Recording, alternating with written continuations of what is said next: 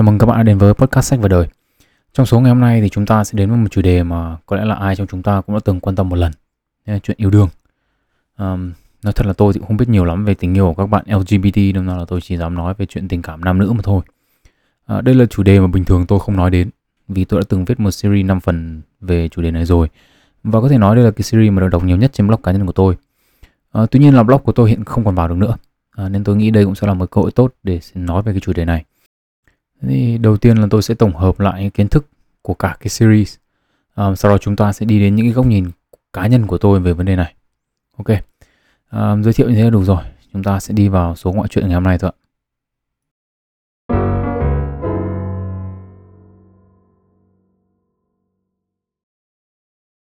Thế thì mở đầu series yêu của tôi là yêu một với chủ đề tâm lý học tiến hóa. Ở đây thì tôi đưa ra một trong những học thuyết chính về sự phát triển của tình yêu đôi lứa à, đó là về mặt tiến hóa. Cụ thể ấy, thì tình yêu là một trong những sản phẩm được sinh ra từ nhu cầu nuôi con bảo vệ nói giống. À, suy nghĩ này thì cũng giống như là một cái học thuyết hiện tại mà chúng ta đang có về ý thức. Đấy là bộ não của chúng ta được tiến hóa vì mục đích sinh tồn. Còn khả năng suy nghĩ nó chỉ là hệ quả bổ sung mà thôi. Nó kiểu như là một cái tính năng mới có trong bản cập nhật ấy. Um, dưới góc nhìn của, họ, của học thuyết này ấy, thì mục đích của tình yêu là giữ cho bộ gen của mình được lưu truyền từ đời này qua đời khác. Um, cũng chính vì thế thì cái việc lựa chọn người yêu ấy nói cách khác là chọn bạn tình ấy là để tối ưu hóa khả năng thành công trong sinh sản. Việc lựa chọn bạn tình hay là việc chọn người yêu của nam giới và nữ giới có sự khác biệt. Và sự khác biệt này ấy, thì đến từ uh, việc tối ưu hóa khả năng thành công trong sinh sản của hai giới là khác nhau. Ví dụ như là thành công sinh sản ở nam giới là cứ có con và đảm bảo đứa con đó là của mình. Uh, thế thì có một bộ phận các nhà khoa học phân tích hình dáng bộ phận sinh dục của nam giới và cho rằng là hình dáng bộ phận sinh dục của nam giới thì được tiến hóa để đảm bảo cái đứa con sinh ra là đứa con của mình. À, bạn nào quan tâm thì có thể uh, google để tìm hiểu thêm. Chính vì cái mối quan tâm là cứ có càng nhiều con càng tốt nên có thể nói ở mức độ nào đó ấy, thì việc lựa chọn bạn tình của nam giới có phần à, uh, sôi thịt hơn là nữ giới.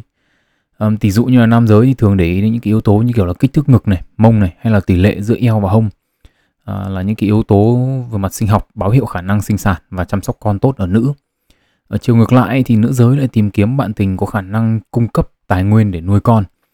Đây là một cái điều khá là dễ nhận ra khi mà cứ uh, Zamba Home lại có một cái page nào đấy trên Facebook uh, làm quà ảnh với cái dòng caption là ngồi sau SH thì không mát bằng ngồi ghế ô tô. Hoặc là một cái ảnh chụp một bạn nữ ngồi sau chiếc xe đạp cọc cạch với một cái câu hỏi là liệu thế gian còn mấy người phụ nữ như thế? À, mà cứ như thế thì dưới góc độ với góc nhìn của tâm lý học tiến hóa ấy, thì việc đánh giá đàn ông nông cạn hay là phụ nữ chỉ quan tâm đến tiền là một điều không hợp lý. À, một người phụ nữ theo đuổi một người đàn ông có địa vị xã hội và nhiều tiền là một cái chuyện rất là bình thường. Mà thậm chí là bỏ một anh chàng ít tiền để theo một anh chàng nhiều tiền cũng bình thường luôn. À, và nếu đã là như thế rồi ấy, thì việc một người phụ nữ chê bai và từ chối một người đàn ông ít tiền đi xe số hay là cầm 100k đi chơi với người yêu thì cũng chẳng có cái gì phải bàn cả. À, ở cái chiều ngược lại ấy, thì đàn ông mê gái trẻ thì cũng bình thường nốt à, suốt ngày xem mông với ngắm ngực cũng chả có cái gì là xấu xa đê tiện cả. Thậm chí là có vợ rồi muốn theo đuổi cô nào mà trẻ khỏe mắn đẻ hơn thì cũng chả có gì để nói. À, ông nào đủ tiền chu cấp cho cả vợ lẫn bồ xong kèm thêm cả bốn đứa con nữa thì là, là kỳ tài thiên hạ. À, tuy nhiên ấy thì đây cũng sẽ là một chủ điểm mà chúng ta sẽ nhắc lại ở phần tiếp theo của podcast. Tiếp theo nữa là chúng ta có yêu hai và yêu ba. Yêu hai và yêu ba thì tôi có nhắc đến những cái loại tình yêu khác nhau cũng chính là những cái giai đoạn khác nhau của uh, tình yêu dựa trên nghiên cứu khoa học. Uh, chúng ta có ham muốn dục vọng là lust. Um, ham muốn dục vọng thì đúng như cái tên của nó là ham muốn thỏa mãn tình dục. Và nó là sản phẩm của quá trình tiến hóa duy trì nó giống. Hai hormone đóng vai trò chính trong loại cảm xúc này là testosterone và estrogen. Um, sau đó chúng ta có hấp dẫn attraction. Hấp dẫn là cái mà chúng ta nghĩ đến đầu tiên khi mà chúng ta nói đến từ yêu. Cụ thể là khi chúng ta bị một ai đó hấp dẫn không thể làm gì khác ngoài nghĩ đến người đó đúng không ạ? Uh, Giữa biển người nhưng anh chỉ có em trong mắt đấy. Giữa một rừng thanh âm chỉ nghe tiếng em trong vắt. Với hấp dẫn ấy, thì hai cái chất dẫn truyền thần kinh đặc trưng là dopamine và norepinephrine. À, Dopamine là chất dẫn truyền thần kinh có liên quan đến việc học hành và cơ chế thưởng của bộ não. Ví dụ như là ăn đồ ngọt ấy, là dopamine được sản sinh. Và cũng tương tự như thế thì um, nếu mà được crush đồng ý đi ăn kem cùng thì ôi rồi ôi. Uh, dopamine cũng là một trong những chất dẫn truyền thần kinh có vai trò đặc biệt trong cái việc nghiện đấy là các bạn trẻ gọi là nghiện người yêu đấy. Um, norepinephrine ấy, thì có khả năng gây hưng phấn um, tăng khả năng ghi nhớ và sự tập trung đồng thời tăng luôn cả sự bồn chồn và lo lắng. Um, đây cũng là lý do vì sao mà khi ở gần crush thì cơ thể cứ hồi hộp như đi thi vậy. Um, sự kết hợp của dopamine và norepinephrine thì khiến cho cơ thể có những cái biểu hiện như là hưng phấn này nhiều năng lượng này giảm thèm ăn này và dễ mất ngủ. Thế thì um, cái câu nói mà quên ăn quên ngủ vì yêu là cũng có cơ sở của nó cả đấy um, cuối cùng thì chúng ta có loại tình yêu thứ ba là gắn kết. Hai hormone chính là oxytocin và vasopressin. Um, trong đó thì vasopressin thì có một dạng có tên là arginine vasopressin um, AVP được sản xuất trong não và có vai trò quan trọng trong những cái hành vi xã hội thúc đẩy hormone tình dục và liên kết đôi uh, tiếng Anh là pair bonding ấy. oxytocin ấy thì vừa là một hormone vừa là một chất dẫn truyền thần kinh được sản sinh ra trong quá trình gắn kết. Ờ, oxytocin ấy thì là một chất có liên quan đến gắn kết nói chung chứ không phải là cụ thể là tình yêu nam nữ uh, và nó còn có tên là hormone của tình yêu. Uh, vì khi được sản sinh ra thì chúng làm tăng khả năng đồng cảm và gắn bó giúp giảm stress và lo lắng. Uh, nghiên cứu thì chỉ ra rằng trong 6 tháng đầu tiên yêu nhau ấy thì oxytocin luôn ở mức cao khiến cho cuộc đời nó luôn như là mơ. Nhìn chung ấy thì ba loại tình yêu này ngoài việc có nguồn gốc sinh học và cơ chế hoạt động khác nhau thì còn có thể được nhìn nhận như là các giai đoạn khác nhau của một tình yêu. À, đầu tiên là chúng ta có thể nói là bị hấp dẫn bởi vẻ bề ngoài của người đối diện đúng không ạ? Tức là chúng ta đã có nguyên một cái podcast nói về cái sự lựa chọn cái đẹp rồi. Um, thế thì dù muốn hay không ấy, thì chúng ta cũng phải nhìn nhận một điều là đã là người ấy, là một loài động vật ấy, thì chúng ta cũng sẽ có những cái ham muốn mà chúng ta sẽ bị thu hút bởi những cái điều mang tính chất bản năng. Um, hoặc là khởi đầu chúng ta có thể là bị hấp dẫn bởi một cái sự thú vị trong tính cách chẳng hạn. Mỗi một người trong chúng ta thì có thể thấy tính cách này hoặc tính cách kia rất là hấp dẫn. Có người thì thích boy lạnh lùng có người thì thích boy năng động. Um, có người thì thích cô gái cá tính có người thì thích cô gái nhẹ nhàng. Uh, mỗi người một kiểu. Ờ, với những cái khởi đầu khác nhau ấy, thì những cái giai đoạn tiếp theo thường cũng sẽ khác nhau. Ví dụ như là nếu mà chúng ta bị hấp dẫn về mặt tính dục bởi một ai đó ấy, thì khi ở gần họ ấy, thì những cái ham muốn về mặt tình dục nó sẽ trỗi dậy. À, nếu không kiểm soát được bản thân ấy, thì sẽ làm quấy rối tình dục. Nên là nếu mà hấp dẫn theo kiểu attraction ấy, thì tim sẽ đập nhanh chân tay loáng ngoáng và không biết nói gì. Vân vân kiểu như vậy. À, tuy nhiên ấy, đến khi bắt đầu một quan hệ thì dù khởi đầu là thế nào đi chăng nữa thì những cái giai đoạn tiếp theo thì gần như là như nhau chúng ta có những giai đoạn như kiểu nhớ nhung này có biểu hiện của người nghiện này tức là suốt ngày chỉ mong muốn động chạm ôm ấp này à, đây là cái giai đoạn được gọi là tuần trăng mật ấy, honeymoon phase tình cảm mặn nồng khiến cho tất cả những cái đứa FA phải ghen tị Đấy. À, trong giai đoạn tuần trăng mật này ấy, thì thường là cả hấp dẫn về mặt tính dục và hấp dẫn um, diễn ra cùng một lúc tức là cả lust và attraction thì diễn ra cùng một lúc khiến cho cả hai người trong mối quan hệ lúc nào cũng trong trạng thái uh, gọi là phê thuốc đấy. Uh, kết thúc giai đoạn này thì chúng ta chuyển sang giai đoạn gắn kết.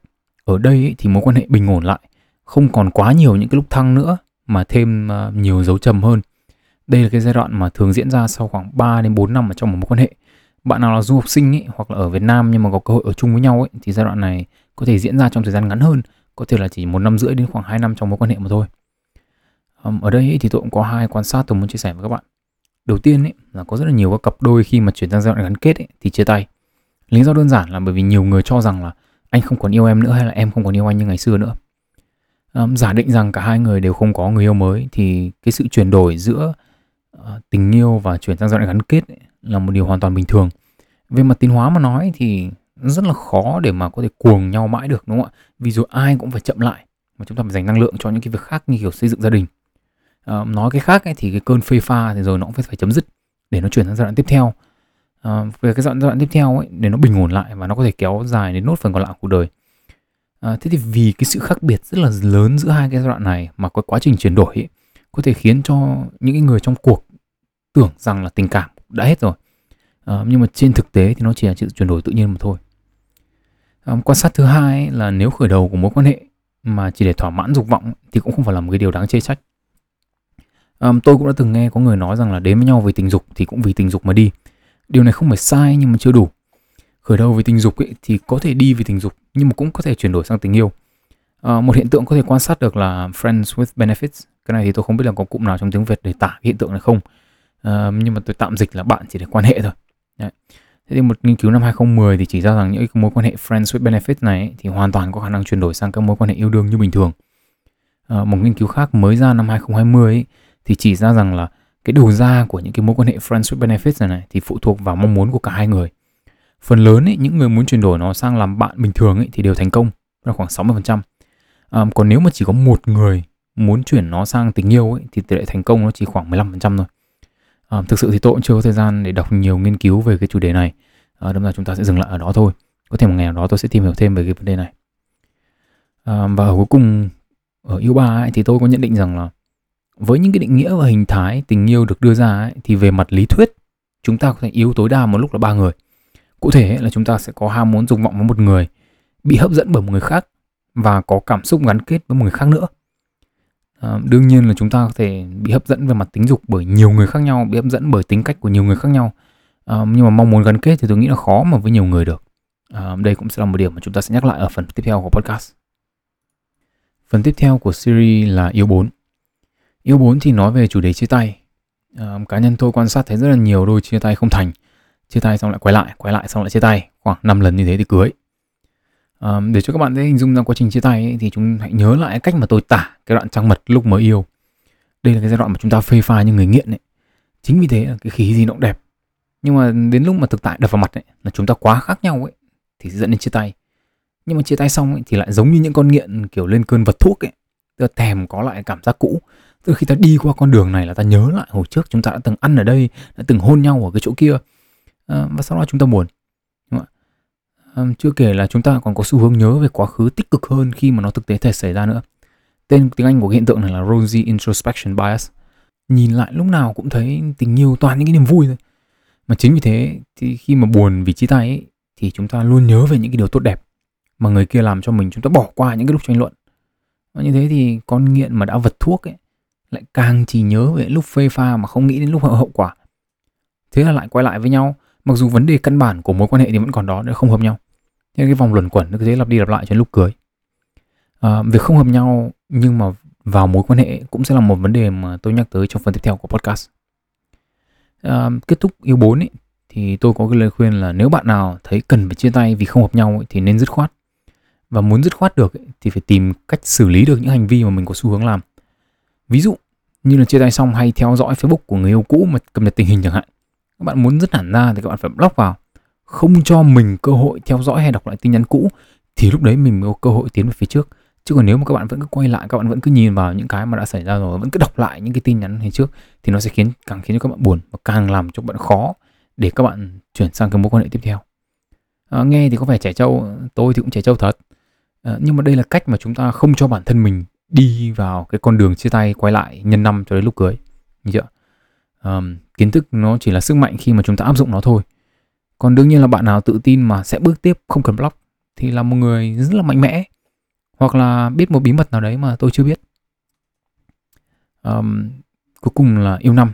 Yêu năm ấy thì là lời kết của tôi về chủ đề tình yêu.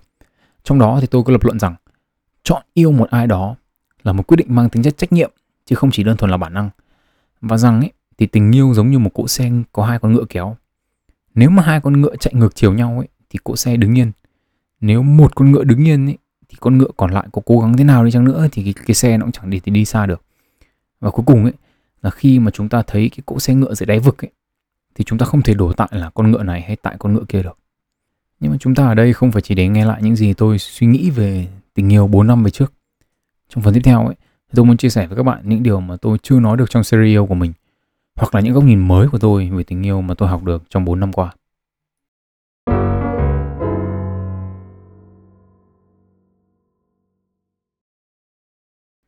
Um, thực sự thì tôi cũng đã suy nghĩ rất là nhiều uh, để làm sao một cái cấu trúc của nửa sau của cái podcast này cho nó hợp lý. Nhưng mà thú thật đấy, uh, yêu đương là một cái chủ đề nó quá rộng. Có làm thêm 5 podcast nữa thì may ra mới nói được uh, khá khá những cái vấn đề trong tình yêu chính vì thế thì chúng ta sẽ tiếp cận cái phần này bằng cách mà tôi tiếp cận nó à, qua những câu hỏi tức là tự hỏi và tự trả lời. Thế đầu tiên là muốn yêu được thì phải đi tìm người yêu chứ đúng không? Chính vì thế ra câu hỏi đầu tiên của tôi là có người nói rằng phải tìm người yêu ờ, ngược lại với mình thì còn bù trừ cho mình. Nhưng cũng có người thì nói rằng là phải tìm người yêu giống với mình thì mới yêu. Thế bây giờ câu hỏi là thế nên tìm người giống mình hay là tìm người khác mình? Dựa trên khoa học ấy thì câu trả lời rất là rõ ràng. Đấy là phải giống nhau mới yêu nhau được. Càng nhiều điểm tương đồng ấy thì các cặp đôi càng dễ có những góc nhìn giống nhau về cuộc sống về cách đối nhân xử thế. Cái này các cụ ta đã gọi là nghiêu tầm nghiêu mã tầm mã đấy. Tuy nhiên ấy cái mà tôi tìm được cho bản thân mình ấy, thì nó lại hơi khác lên một chút. Tôi thấy rằng ấy người yêu mình ấy, thì vừa phải giống mà lại vừa nên có những cái điểm khác mình. Cái quan trọng nhất ấy là phải giống ở những điều căn bản về bản thân mình hoặc là phải giống ở những cái nguyên tắc sống mà mình không thể bỏ được. À, ví dụ như nếu mà bạn là một người hướng ngoại bạn yêu một người hướng nội thì nhiều khi cuộc sống nó sẽ khá là mệt mỏi. À, một người thì muốn nằm nhà để nghỉ hồi sức nhưng mà một người thì lại ừ, hồi sức bằng cách ra đường chơi. À, thỏa hiệp một lần hai lần còn được chứ làm sao mà thỏa hiệp mãi được. À, kể cả khi mà có đưa ra được một cái thỏa hiệp như kiểu là hai cuối tuần ở nhà, xong hai cuối tuần ra đường chẳng hạn. Thì đến lúc mà có những cái biến số khác nó tham gia vào phương trình, như kiểu là có con chẳng hạn. Thế thì ngày thường thì có thể là đã mệt mỏi, đã khó chịu rồi, nhưng mà có con vào cái là cái việc mà cứ cứ cuối tuần đi chơi là nó từ chấp nhận được trở thành không chấp nhận được ngay. Tức nó sẽ là không có thỏa hiệp thỏa hiệp gì hết. Yeah.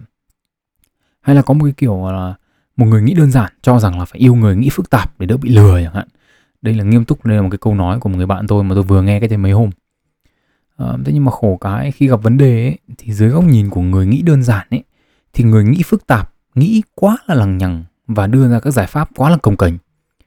Còn người nghĩ phức tạp ấy, thì lại cho rằng người nghĩ đơn giản nghĩ không thấu đáo. Người vô tư ấy, mà lấy người mưu mô tham vọng ấy, thì cũng khổ. À, nhìn chung ấy, thì theo tôi là phải có những cái điểm chung nhất định. Và những cái điểm chung đó phải là những cái yếu tố nền tảng của bản thân mình mà chúng ta không thể thỏa hiệp được. Còn có thể khác nhau ở những cái điều mà chúng ta chấp nhận được ví dụ như là tôi thực thuộc dạng à, đi chơi xa thì tôi không thích đi mua quà. Vì về cơ bản là mua làm khỉ gì mấy cái ba lăng nhăng đấy. Cứ đi chơi xong mà cứ rình rình rình xong đi mua quà lưu niệm. Xong rồi mình tặng cho người ta được năm hôm ba bữa.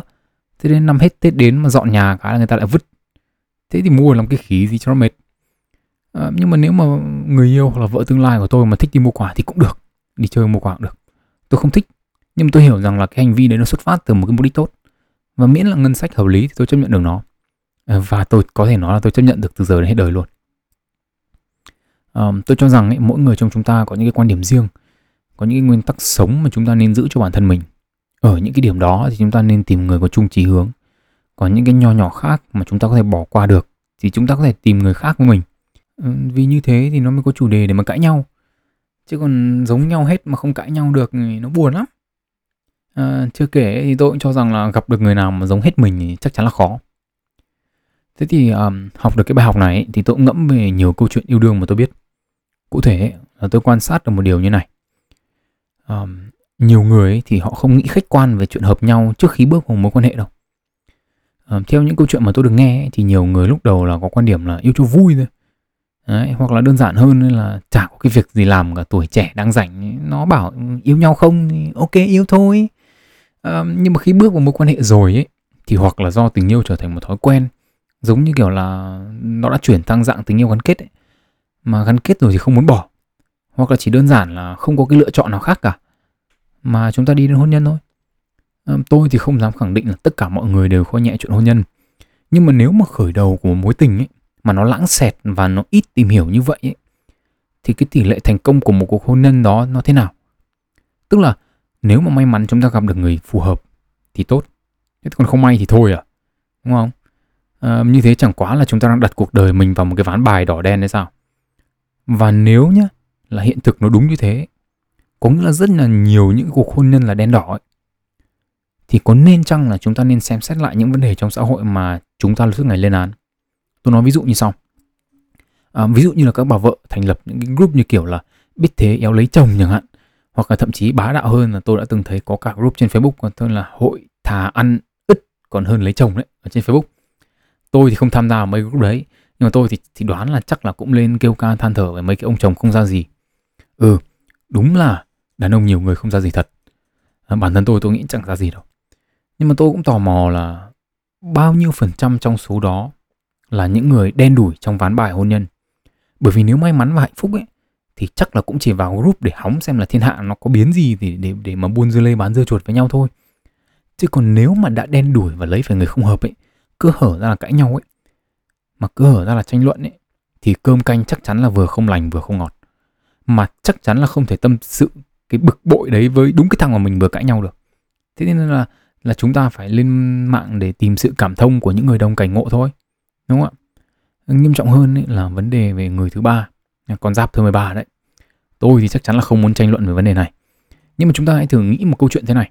Giả sử nếu bạn lấy chồng sớm à, đây là bạn là một người phụ nữ nhá giả thử bạn là người phụ nữ đi bạn lấy chồng sớm bạn vẫn muốn chơi nhưng mà lấy chồng ấy vì phần nhiều vì áp lực chẳng hạn áp lực gia đình áp lực xã hội à, chúng bạn thì nó lấy chồng hết cả rồi mà mình thì vẫn chưa có gì cả.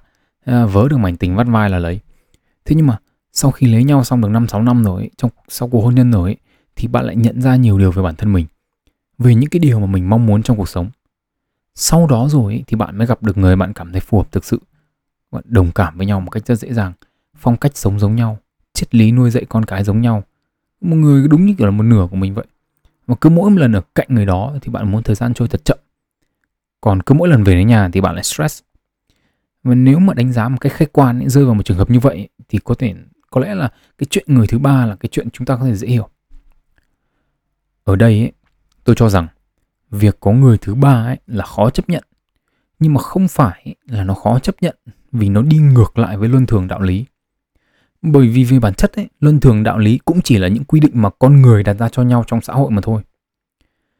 Ở đây ấy, việc người thứ ba khó chấp nhận ấy là vì khi mà chúng ta có người thứ ba ấy có nghĩa là chúng ta đã coi nhẹ cái quyết định lập gia đình. Đúng không ạ?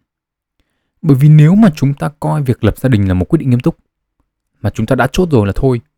Thì làm sao mà lại lấy một người không phù hợp với mình được? Đúng không ạ?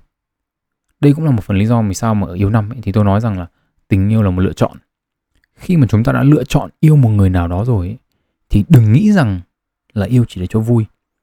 Tôi cho rằng ấy, vì tương lai là không thể biết trước nên khi ta đã quyết định yêu một ai đó rồi hãy đặt câu hỏi rằng là nếu phải sống cả đời với người đó thì liệu chúng ta có làm được không?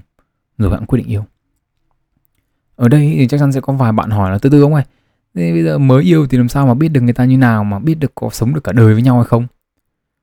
Thế thì um, vấn đề nằm ở đây là sự khác biệt về định nghĩa. Đây là một ví dụ. Trong lớp tiếng anh ngày xưa ở tôi ấy, có một cậu học sinh cậu này rất là tự hào. Mình mới lớp ờ, uh, 11 hay 12 gì đó mà có gần chục người yêu. Hai chục người yêu thì phải.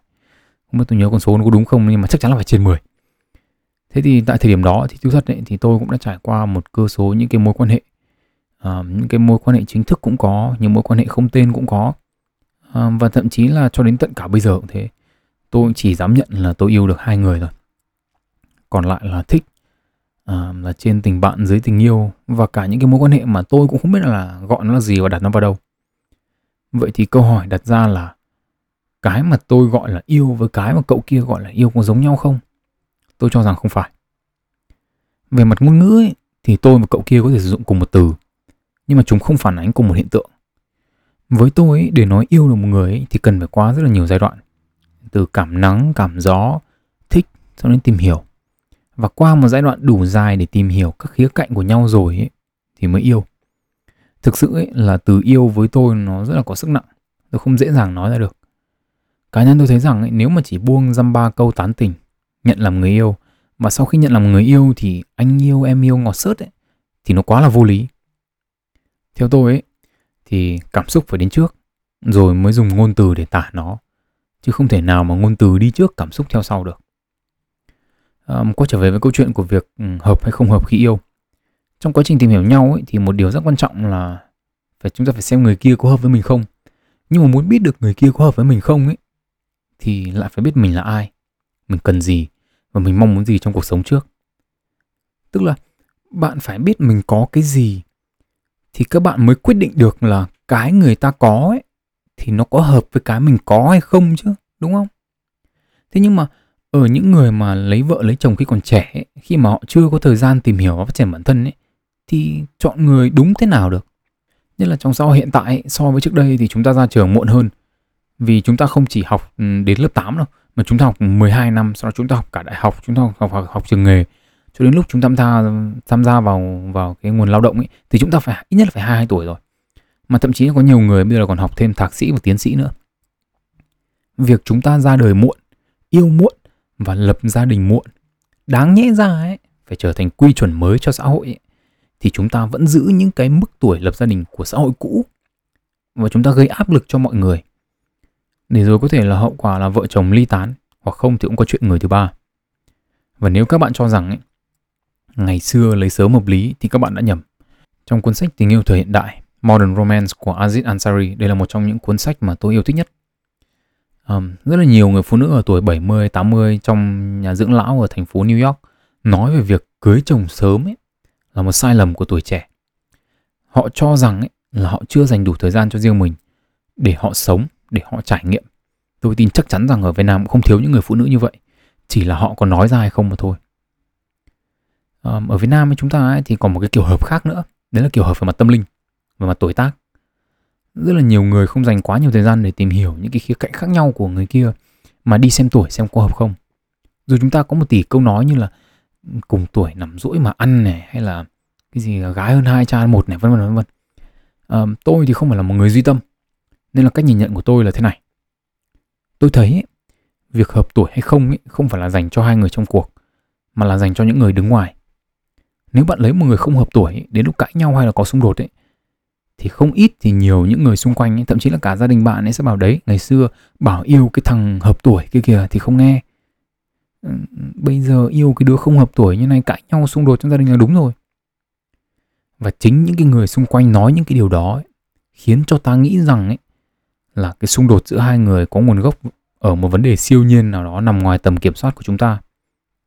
Nếu đúng là do không hợp nhau từ đầu thật như những cái ví dụ mà tôi đã nói trên ấy thì không hợp nhau về tính cách người ngoài nhìn vào cũng sẽ thành không hợp tuổi. Tôi chỉ nghĩ đơn giản là như này nếu sau này ấy, tôi có tìm được một người nào đó thích hợp với tính cách và triết lý sống của mình ấy, nếu mà không hợp tuổi ấy, thì tôi sẽ cố gắng không để lộ ra những cái xung đột ừ, trong nhà ra ngoài ngõ. Um, tú ấy, người bạn làm cùng after 29 với tôi ấy, có kể rằng là nếu mà đi xem tuổi lấy vợ lấy chồng ấy, thầy nào mà họ biết ấy, thì họ sẽ nói là tuổi tác chỉ là một phần thôi. Nếu không hợp nhau ấy, thì phải đi tìm cách giải. Chứ không phải là không hợp nhau thì không lấy được. À, tôi thì thực sự là tôi nghe vậy cũng chỉ biết vậy không biết thực hư như nào.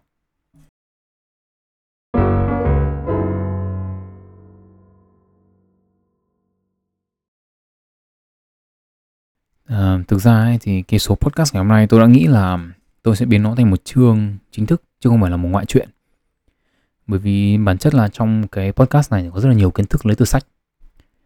Nhưng mà cái lý do ấy mà nó là ngoại truyện ấy là bởi vì mặc dù có nhiều kiến thức như thế nhưng mà tất cả những cái kiến thức đấy đều được cho vào đầu tôi. Tôi hiểu nó tôi nói lại với các bạn dưới góc nhìn của tôi qua những trải nghiệm của tôi cùng là một chuyện yêu. Cái trải nghiệm của mỗi người có thể một khác. Um, ở cái điểm kết thúc của cái podcast này thì tôi sẽ nói đến cái thay đổi lớn nhất trong suy nghĩ của cá nhân tôi về tình yêu. Trong 4 năm qua ấy thì uh, tôi thay đổi góc nhìn của mình về tình yêu bằng cái việc là tôi tin rằng tình yêu là cả và cả những cái câu chuyện đến sau nó nữa. Phần nhiều là định mệnh phần nhỏ là ẩn số và một phần nhỏ nữa mới là quyết định của mỗi người.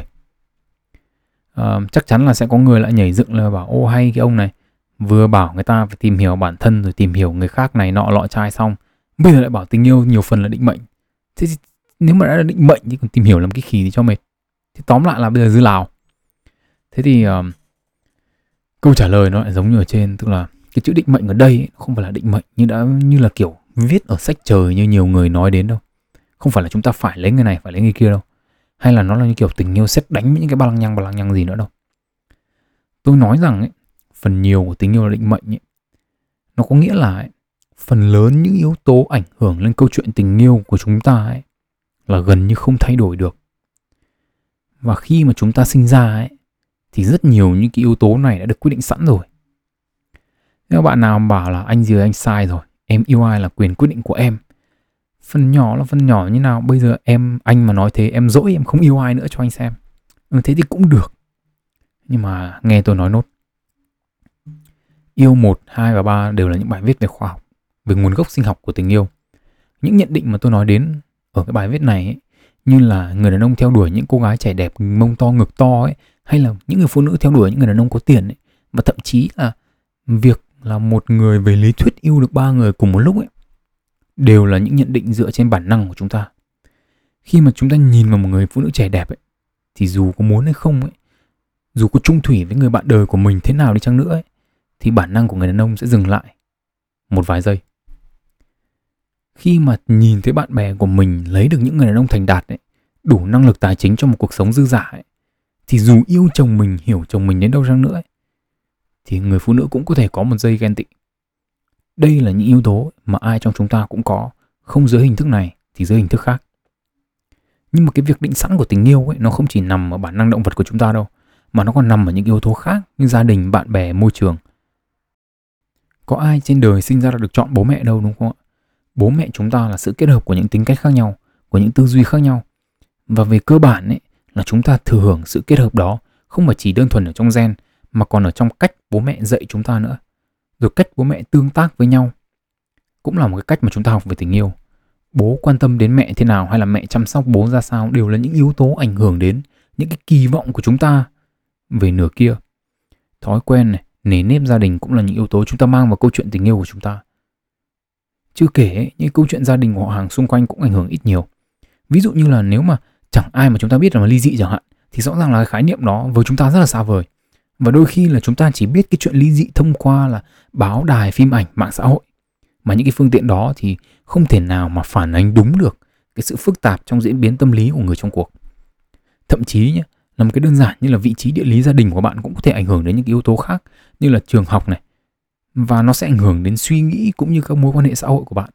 Trường học ở thành phố khác, trường học ở quê khác, trường học học trường chuyên khác, học trường thường khác.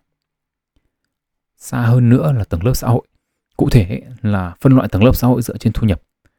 Tầng lớp xã hội không chỉ quyết định đến khả năng tạo thu nhập và khả năng tiếp cận thế giới của chúng ta đâu, mà còn quyết định cả những mối quan hệ xã hội mà chúng ta có. Một người đến từ tầng lớp trung lưu chẳng hạn, thì gần như là không bao giờ tương tác với những người ở tầng lớp thượng lưu. Đơn giản là vì không được đi học cùng trường, không được tham gia cùng câu lạc bộ, không chơi những cái môn thể thao mà những người ở tầng lớp thượng lưu họ chơi. Việc học đại học cũng tương tự. Chúng ta không chọn lựa linh tinh, mà chúng ta lựa chọn dựa trên những cái gì chúng ta quan sát được và những gì chúng ta biết nhưng mà những cái gì mà chúng ta biết ấy, thì được xây dựng dựa trên những yếu tố như gia đình, trường lớp, bạn bè. Những yếu tố mà tôi đã lập luận rằng chúng ta không được lựa chọn. Và việc chọn ngành nghề như nào ấy thì cũng ảnh hưởng trực tiếp đến môi trường làm việc sau này. Ngành nào toàn nữ ấy thì khả năng tiếp xúc với nam giới thấp, mà giảm mà ngành nào toàn nam ấy thì lại giảm khả năng giao tiếp với nữ giới. Và như thế là chúng ta làm giảm khả năng lựa chọn người phù hợp với chúng ta. Về cơ bản ấy thì nó giống như cái hiệu ứng cầu tuyết ấy. Chúng ta không được chọn điểm khởi đầu khi mà chúng ta lăn cái quả cầu tuyết của mình và khi nó đã lăn rồi ấy, thì nó rất khó là để đổi hướng. Hai yếu tố còn lại trong tình yêu ấy là ẩn số và quyết định. Ẩn số ấy là những yếu tố không nằm trong dự tính của bạn là những điều bất ngờ. Quả cầu tuyết mà lăn xuống dốc ấy thì có thể vô tình lăn đúng vào cái chỗ mỏm đá và tăng tốc độ lăn của nó hoặc là có thể lăn vào chỗ khiến nó chậm lại. Còn quyết định là gì? Để hiểu về quyết định ấy, thì chúng ta hãy làm một cái bài thử nghiệm nho nhỏ. À, kể cả là bạn đang có người yêu hay không thì các bạn hãy đặt mình vào vị thế là một người đang độc thân giả định rằng bạn đang đến tuổi lập gia đình. Và thế thì chúng ta sẽ nhìn xung quanh xem là chúng ta có những cái lựa chọn như thế nào đúng không ạ? Một cái giả định khác rằng là các bạn hiểu bản thân mình rất là rõ các bạn biết mình muốn gì và các bạn mong muốn gì ở người kia là các bạn đều nắm rất là rõ. Đồng thời các bạn hiểu rất là rõ về những cái lựa chọn tiềm năng của bạn. Ví như bạn là nữ chẳng hạn thì bạn có bao nhiêu người đàn ông trong cái uh, hệ thống mối quan hệ của bạn là những người tiềm năng có thể lấy được chưa? bạn hiểu rất rõ về tất cả những người đó sau đó này, chúng ta hãy tổng hợp tất cả những yếu tố đó lại. Và chúng ta gán một số điểm cho mỗi một cái lựa chọn tiềm năng để lập gia đình. Chưa? và cái số điểm đấy là từ 0 đến 100 với không ấy là không hợp nhau một tí nào, không nên lấy nhau. Và 100 ấy là một lựa chọn hoàn hảo, không tì vết. Lấy về sẽ hơi buồn vì không có chuyện gì để cãi nhau cả. Thấy chưa? các bạn có thể dành như vài phút dừng podcast lại để để hiểu rõ được cái luận điểm của tôi thì các bạn có thể dừng podcast và các bạn suy nghĩ vấn đề này các bạn đặt thử số điểm cho những người xung quanh của mình. Những cái mối quan hệ mà bạn cho là tiềm năng để có thể lập gia đình. Thế thì uh, trong quá trình suy nghĩ về việc hợp hay không hợp trong chuyện yêu đương thì tôi đã làm như vậy. Uh, nghe thì có vẻ là quá tính toán trong chuyện tình cảm. Nhưng mà nhìn nhận các mối quan hệ tiềm năng như vậy ấy, giúp tôi nhận ra hai điều. Một là cách tôi đánh giá một người có hợp hay không hợp với tôi ấy và có tiềm năng để lập gia đình hay không ấy không giống với cách mà người đó đánh giá lại tôi. Cụ thể, với bạn ấy thì một người có thể là điểm 20 trên 100 thôi, nhưng mà với họ ấy thì bạn là 80 trên 100 chẳng hạn. Thế thì cái sự chênh lệch này ấy, thì có thể giải thích cho một cái việc là việc yêu đơn phương. Khi mà chúng ta bị hấp dẫn bởi ngoại hình hay tính cách của một người, nhưng mà những gì ta có ấy, thì lại không hấp dẫn lại họ. Nếu mà chúng ta lấy một người có những cái số điểm thấp ấy về bất kỳ lý do gì thì có thể là bản thân chúng ta sẽ không hạnh phúc và chúng ta không hài lòng với cuộc sống mình. Vì thế là diện lấy một điểm thấp có nghĩa chúng ta không hợp nhau. Ngược lại thì người kia có thể rất là hài lòng bởi vì có thể với họ ấy, điểm số của bạn rất là cao. Hai người mà lấy nhau ấy mà cùng có điểm thấp ấy, thì có thể dễ ly dị. Hai người lấy nhau mà cùng có điểm cao thì dễ có cuộc sống viên mãn vân vân vân chẳng hạn. Đương nhiên ấy thì tôi cho rằng đây chỉ là một cách nhìn phiến diện về tất cả những mối quan hệ trong cuộc sống mà thôi. Và đây là cái mà cá nhân tôi nhận ra. Thế thì tất cả những cái lựa chọn mà chúng ta có ấy, tất cả những con số mà chúng ta vừa đưa ra ấy, với tất cả những cái những cái mối quan hệ tiềm năng ấy thì những cái những cái con số đó là phụ thuộc gần như là hoàn toàn vào yếu tố môi trường. Là những cái điều mà tôi đã lập luận rằng ấy, chúng ta dường như là có rất là ít ảnh hưởng lên đó. Chúng ta không thể nào chúng ta nói là ừ, tôi thích những người như này tôi sẽ vào cái lĩnh vực này. Không phải. Những cái gì mà chúng ta chọn thì thường là dựa trên những cái gì mà chúng ta đã có. Và chúng ta không có ảnh hưởng mấy đâu thế thì ẩn số ấy là khi những người mà có điểm số cao vô tình xuất hiện trong cuộc đời bạn. Và tình cờ thật bất ngờ là với họ thì bạn cũng là những có người điểm số rất là cao. Hoặc là kể cả những người có điểm số thấp vô tình đi vào cuộc đời bạn xong rồi lại đi ra. Đấy là những cái ẩn số trong cuộc sống của chúng ta. Và quyết định ở đây ấy, là quyết định của bạn về việc bạn sẽ làm gì với cái môi trường đó với những cái con người đó với những cái số điểm đó. Nếu bạn không hài lòng với những gì đang diễn ra bạn có thể tìm cách mở rộng những mối quan hệ xã hội này chúng ta có thể tham gia vào những hội nhóm, tham gia những câu lạc bộ hoặc là nhiều bạn bè giới thiệu để mở rộng cái nhóm khách hàng tiềm năng của mình để gọi thế cho dễ hiểu. Được hoặc là bù lại bạn có thể nhắm mắt lấy bừa. Quyết định làm gì là hoàn toàn ở bạn. Một cái lý do nữa ấy, mà tôi nói vì sao cái quyết định của bạn nó rất là nhỏ trong chuyện tình yêu ấy. Đấy là bởi vì chuyện tình yêu là chuyện của hai người, chứ nó không phải là quyết định của một mình bạn. Nhưng mà ở đây thì tôi sẽ không nói xa hơn về cái luận điểm này nữa, bởi vì tôi chỉ muốn nói nó dưới góc nhìn của của cá nhân thôi tôi chưa nói đến cái tương tác giữa hai người với nhau. À, nhưng mà cũng phải thú thật với các bạn. Đây cũng là điểm giới hạn trong năng lực suy nghĩ và trải nghiệm của tôi rồi. À, có quá nhiều câu hỏi mà tôi chưa thể trả lời được. Chẳng hạn như là một cái tôi quan sát thấy là có những rất nhiều người ở cái giai đoạn 25 đến 35 tuổi chẳng hạn khi mà họ đang xây dựng sự nghiệp và họ bận rộn với công việc thì làm gì có thời gian mà cũng chả có thời gian chả có sức để mà mở rộng những mối quan hệ của mình nữa. Mà nhiều khi là cũng có muốn mở rộng mối quan hệ thì cũng khó mà làm được vì xung quanh là toàn những người làm cùng lĩnh vực chẳng hạn. Khó có cái sự đa dạng về tính cách. À, thứ nữa là với tuổi tác ấy, thì đi kèm với cái sự khó tính hơn trong việc lựa chọn. Vì chúng ta biết nhiều hơn chúng ta trải nghiệm nhiều hơn. Và như thế thì chúng ta có nhiều tiêu chuẩn hơn. Càng nhiều tiêu chuẩn ấy, thì càng khó có người có điểm cao. Và còn có những cái vấn đề như kiểu là thế thì bây giờ nếu mà chờ đợi để gặp đến gặp người có số điểm cao thì chờ đến bao giờ? Đúng không? Và liệu trong cuộc đời có bao giờ chúng ta gặp được không? Liệu rằng có bao giờ trong cuộc đời chúng ta gặp được ẩn số nào nó có lợi cho chúng ta hay không? Trong hành trình trả lời câu hỏi mà tôi có về tình yêu ấy, thì tôi nhận ra được một vài điều và tôi có thêm một vài câu hỏi. À, tôi cũng không thể chia sẻ hết tất cả những gì tôi suy nghĩ về tình yêu trong một cái podcast được. Thuần túy giống như tôi đã nói là cái podcast này chúng ta là chỉ nhìn tình yêu dưới phương diện cá nhân thôi chứ chưa phải là một cái phương diện tương tác giữa hai người. Mà tình yêu ấy thì là một cái tương tác giữa hai người nhưng mà tuy nhiên ấy thì tôi muốn ờ, kết thúc podcast này ở một cái điều đơn giản thôi. Trong tất cả những cái sự phức tạp của tình yêu đôi lứa. Bạn nào nghe quen podcast của tôi rồi ấy, thì sẽ thấy một điều đó là cái số podcast này nó không bắt đầu ở một định nghĩa. Tức là trừ định nghĩa tình yêu dưới góc nhìn tâm lý học tiến hóa ra ấy, thì tôi không nói thêm về cái câu hỏi là thế yêu là gì. Ở đây ấy, thì sau tất cả những kiến thức về khoa học sau tất cả những cái yếu tố mà chúng ta không thể quyết định được và chúng ta không có quyền lựa chọn thì một trong những cái điều quan trọng nhất ấy, bạn có thể quyết định ấy, đó là quyết định về định nghĩa tình yêu. Với bạn, tình yêu là gì? Định nghĩa của tôi và bạn có thể không giống nhau, và cũng có thể chẳng giống với khoa học. Chẳng ai đi lấy máu của mình để đi thử xem xem là cảm xúc hiện tại của mình thì với người kia nó là cái gì, xem máu của mình có những cái hormone gì mà nó tương ứng với loại tình yêu nào cả à, mặc dù là có thể là một ngày nào đấy nếu mà công nghệ mà đủ hiện đại và phổ biến thì có thể tôi cũng sẽ làm đấy. À, và cũng chẳng ai nói là cảm xúc thì đang dâng trào lên xong rồi bảo từ từ anh ơi à, em ơi để anh đi lấy cái máy điện não đồ đo xem là phần não nào nó hoạt động để xem là um, hấp dẫn hay là ham muốn cả đúng không ạ? Chúng ta trải qua những cung bậc cảm xúc của chúng ta và dựa trên những gì chúng ta biết ta đánh giá nó là yêu hay là thích chúng ta đánh giá nó là hấp dẫn về mặt tính cách hay là về mặt tính dục. Các bạn hãy luôn nhớ rằng ấy, cảm xúc của các bạn là duy nhất. Bởi vì nó chỉ tồn tại trong đúng bộ não của các bạn mà thôi. Có ai nói gì đi chăng nữa ấy, thì họ cũng không thể nào hiểu được cảm xúc của bạn hiểu được suy nghĩ của bạn và hiểu được mong muốn của bạn cả. Tất cả ấy, đều tồn tại trong đầu bạn và duy nhất trong đầu bạn mà thôi. Tình yêu cũng như vậy. Chúng ta có thể cân đo đong đếm để chúng ta nhận ra rằng ấy, tình yêu là điểm chung của loài người và có những đặc trưng nhất định. Nhưng còn lại ấy, những cảm xúc nào ấy được gọi là yêu, chúng ta định nghĩa nó như thế nào, chúng ta suy nghĩ về nó ra sao là quyết định của bạn. Và quyết định đó ấy, có khả năng thay đổi điểm số của toàn bộ những ứng cử viên tiềm năng của bạn. Với cá nhân tôi, ấy, yêu là kết quả của một quá trình từ thích đến giai đoạn làm quen, tìm hiểu và có thể là cả thích nghi với người kia nữa. Khi tôi quyết định nói yêu một ai đó là một quyết định nó không chỉ đơn thuần về mặt cảm xúc, mà nó còn mang tính chất trách nhiệm. Vì chẳng ai có thể nói trước được đây là người có đi với mình nốt đoạn đường hay không. Nhưng tất cả những gì tôi nói ở trong podcast ngày hôm nay, trừ những kiến thức lấy từ sách và nghiên cứu ra, đều là quan điểm của tôi thuần túy chỉ là cá nhân tôi mà thôi mà tôi muốn đặt ra câu hỏi cho các bạn là, đã bao giờ bạn nghĩ đến định nghĩa tình yêu của bạn là gì chưa